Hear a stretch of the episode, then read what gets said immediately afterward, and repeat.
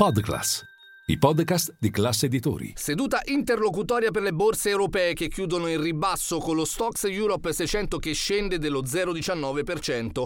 Pesano timori sulle politiche delle banche centrali. Un prolungato periodo di tassi di interesse elevati potrebbe avere forti ricadute sull'economia. Questo è Ultimi Scambi. Linea mercati.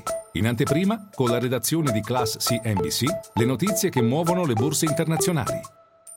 Nel dettaglio il Fuzimib chiude in calo dello 0,31%, il CAC di Parigi dello 0,03% e il DAX di Francoforte dello 0,25%.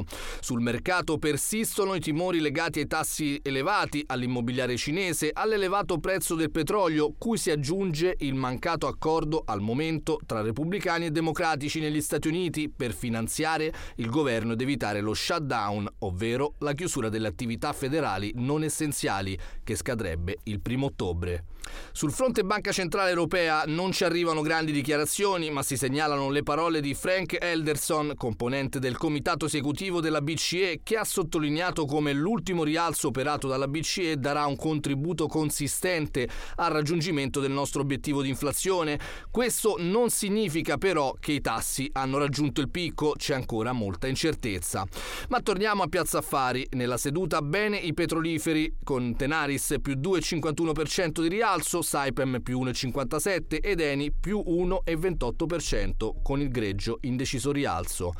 Passando ai peggiori, ancora una seduta di pressione per Banca MPS meno 6,6% che paga l'incertezza dettata dai rumor che continuano a rincorrersi sulla vendita di una quota da parte del Tesoro, titolare del 64% del capitale.